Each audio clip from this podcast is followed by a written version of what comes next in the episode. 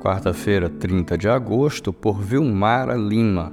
A verdade em amor. Tornei-me inimigo de vocês por lhes dizer a verdade. Gálatas 4, verso 16. Quando o Senhor me salvou e passei a congregar em uma igreja, comecei a fazer parte da JCA, hoje Grupo Jovem da MCM, Além das reuniões mensais, toda sexta-feira no final da tarde, nos reuníamos para orar e compartilhar dores e alegrias. Nós tínhamos dois compromissos: nunca falar com outra pessoa sobre o que era compartilhado ali, no sentido de fazer fofoca, e falar sempre a verdade em amor umas às outras, ainda que fosse difícil aceitá-la. Como crescemos em Cristo naquele tempo?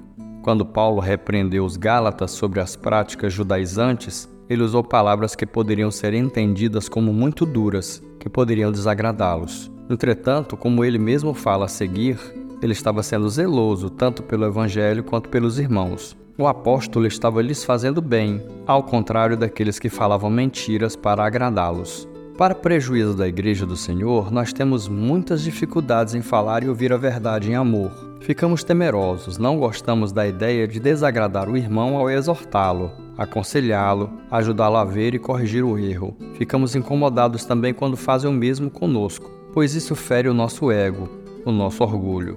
Precisamos, como Paulo, com humildade, ser zelosos pelos nossos irmãos e receber com gratidão o seu zelo por nós, sabendo que falar a verdade em amor não nos torna inimigos uns dos outros, mas revela nosso amor e cuidado uns pelos outros.